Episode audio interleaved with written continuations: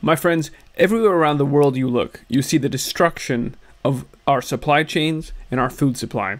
This is most visually uh, compelling in South Africa, where we've just seen riots that were clearly not organic. These were organized and uh, very professional, targeting the supply chain and the ability of that country to continue operating using logistics and feeding itself. But the same story is playing out in many other places, often more surreptitiously, for example, in Canada, where following the Lytton fire, which destroyed 90% of that town, and perhaps you've read about the tensions between the indigenous people and so on and so forth. It's a different story, a compelling one nonetheless. Um, but what isn't being talked about is the fact that the Canadian train services have been shut down since then because they blamed the rail for that fire. And so, in the wake of the fire, they just said, well, we're just going to shut it down. We're going to keep it shut down. It's also pretty striking that the fire support services were not called out there. You can see one fire person here saying, why you know they told us to be ready but they're not calling us out and there were other people who jumped on that thread and said yeah this is really frustrating. Everyone's been told to be ready but no one's been activated yet. So they let that fire burn. They blamed the train for it and sure enough then they shut down train service for the better part of a month now. There's a headline today that says that's slowly starting to come back online but so too was there a headline in the US that says now Union Pacific is shutting down its train service from the west coast into the rest of the US. So there are uh, uh, uh, just every day there's more and more of these throttles being uh, enacted on our supply chains and on our food production. And it's the food production I want to talk about today because for more than a year now, I've been talking about the losses to soybeans and corn that have been creating this global grains crisis. And wheat has been the one thing that's been uh, the runner up. There's still been wheat, there's still been wheat ending stocks in a lot of the world. But now, and you know, that's why China started buying up everything they could six months ago. But now, as these droughts and floods have started to whittle away, uh, do major damage actually to the production of wheat in almost all of the top 10 exporting countries in the world. Lots of people grow wheat, that's production, but exporting it is what means that the rest of the world, which depends on importing bread, right, depends on importing that wheat from where it's grown, uh, they're not going to have anywhere to go at this point. And so it's that that I want to bring your attention to today because look, there's tons of stuff that's going on now. Some of it's discouraging, like the South African situation. Some of it's encouraging, like the fact that people went out into the streets in France and protested Macron's uh, vaccine passport. Now that's happening in the UK. I'm, I'm encouraged that Macron had to back down. But this is just today's battles. These are important battles, and we have to be fighting them, but we also need to keep our eye on the ball, the long game here. And the long game here is that these lockdowns are just a practice round for when the food runs out. That is the actual weapon that the cryptocracy intends to use food shortages uh, to, to get the global population rolled into this great reset into their uh, next fourth industrial revolution. So that's what I want to talk about today. And like you know, as I said, we've been talking about the soybeans and the corn for a long time. Mainstream media eventually did vindicate those reports. Like in April, this report shrinking global grain supplies don't have any hope of being replenished this year or maybe even the year after that. Maybe this is a lasting problem. Yes, indeed it is. And again, now wheat is part of it.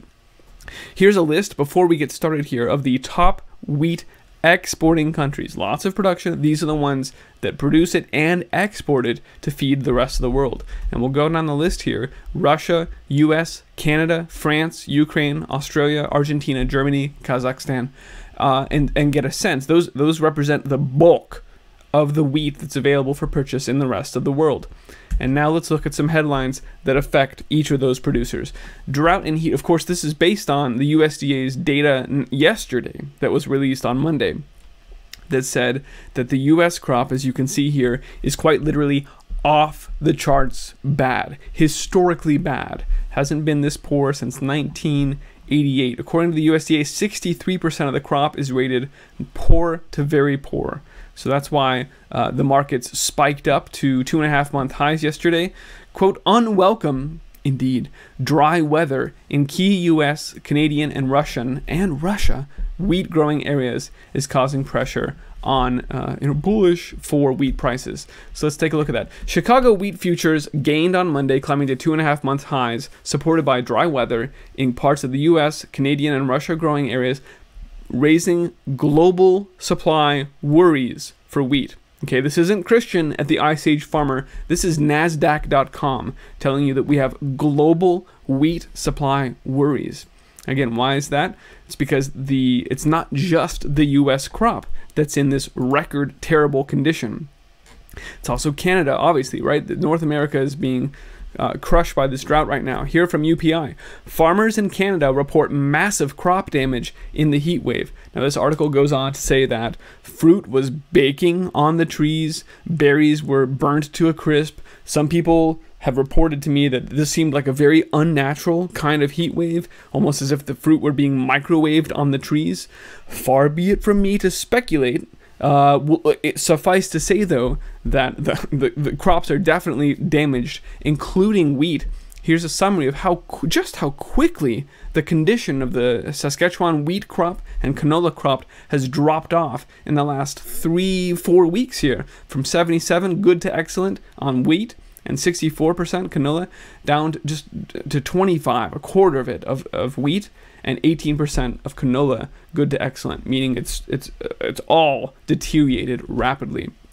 The same is true in Alberta, going from 84, 84% good to excellent for wheat and 80% canola down to 39% for spring wheat and 33% for canola.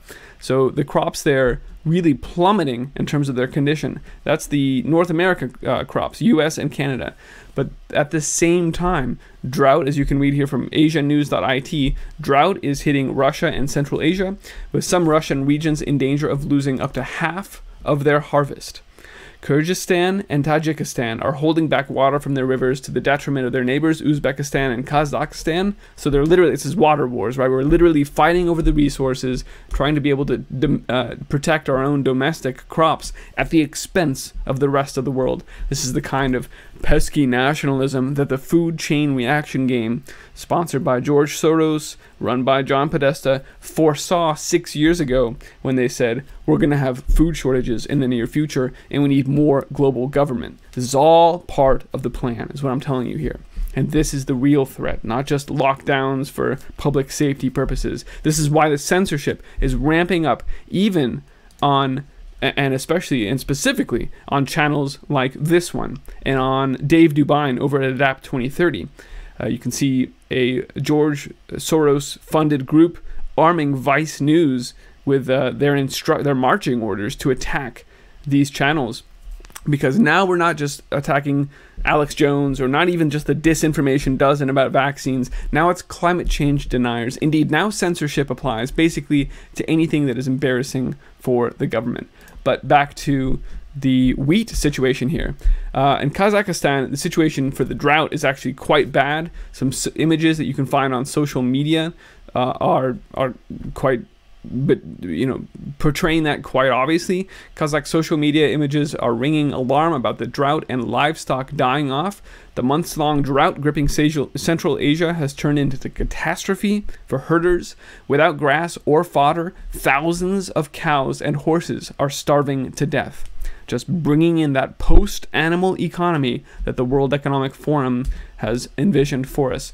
And kazakhstan has taken the step yesterday of deciding that's it. We are not going to export any more animal feed. We're going to hang on to our wheat. Never mind, again, here's that list. Never mind that we were the number nine biggest exporter of wheat in the world. Now we're just trying to keep ourselves afloat. And like I said, when you see the bread baskets of the world, the ones that are responsible for feeding the global population, stopping their exports, this means we are in a world of hurt here. Okay, going on to Europe now. Everyone's been hearing about the massive floods there, hundreds of people dying in Germany, um, historic flooding there. Uh, we're starting to get a sense now for how that's affecting the crops. Obviously, it's not good, right? But but more quantita- quantitatively, how what's going on there. From Bloomberg, Europe's soggy wheat means more will end up as animal feed.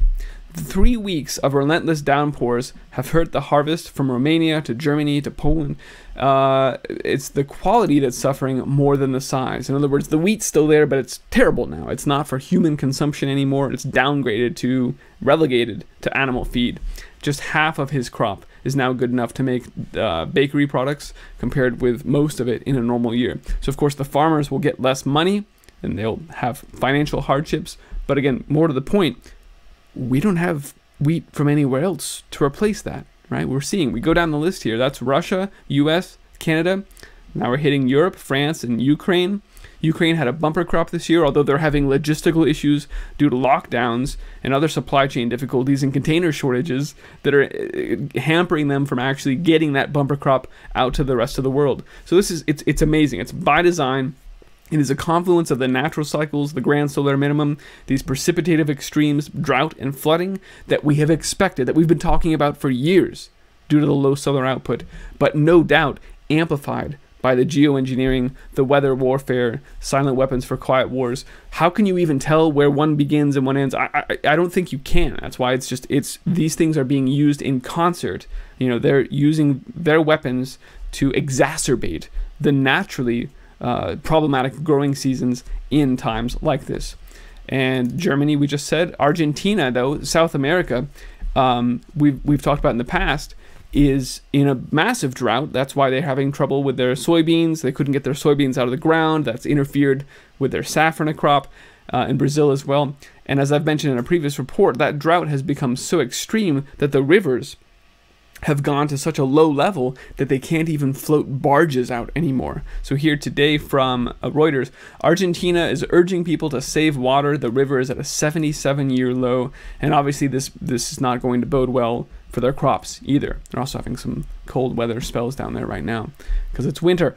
Uh, and that's why, um, on top of that, whatever they were able to harvest, whatever they could float on those partially loaded barges, was then there were label, labor strikes that kept them from getting grains uh, onto the boats and out to the rest of the world. So again, if it's not one thing, it's another, or it's the, the shipping container shortages, or uh, it's just stunning the extent to which our supply chains have been disrupted, and it's all a cascading series of failures, and it's coming home to roost real fast now. And wheat, ladies and gentlemen, let us just remind ourselves, wheat is a bellwether for historically for famine, for starvation. And when we're seeing a wheat shortage globally, this is a situation we need to pay attention to. Um, China, obviously, like I said before, saw this coming. They were ahead of the game. They were frantically buying up all of the wheat that they could from the United States earlier. This is only in April that this was announced, no, March. And um, it, around that time, they were saying, oh, we can't seem to get any more corn or soybeans, so we're going to reformulate our animal feed and start using wheat instead. And they started ravenously buying up all the wheat they could get. U.S. white wheat was being snapped up by China. And of course, the United States more than happy to sell off the food we do have. What are the effects that this is having now that there's a global grain shortage, including wheat? Well, it's as designed. Uh, that means farmers and ranchers, and we talked about this before, we anticipated this, can't afford to feed their animals anymore. From Bloomberg, sky high feed prices are pushing dairy farmers over the edge. And what happens instead? Mega dairies, right? These big corporate behemoths that have the capital to sustain themselves through these kinds of economic hardships, while family owned farms and smaller farmers and ranchers go out of business. Small operators struggle to survive. So this is exactly the outcome they were hoping for, achieved by uh, by the technocrats. And then also, more to the point, global meat demand is under threat as meat prices are surging. This is basically saying that people can't afford to buy meat anymore. In the US, sales of meat at grocery stores are double digits down, 12% year over year. In Europe, it's fallen a percent. In Argentina, it's down 4% in 2020. In fact, for many people, quote, meat has become a luxury. Yeah. Yeah. If you don't have the political capital to roll through those meat taxes, those luxury taxes that they were talking about a few years ago. They couldn't quite pull it off. So they just caused food crises so that farmers and ranchers can't even afford to feed their animals.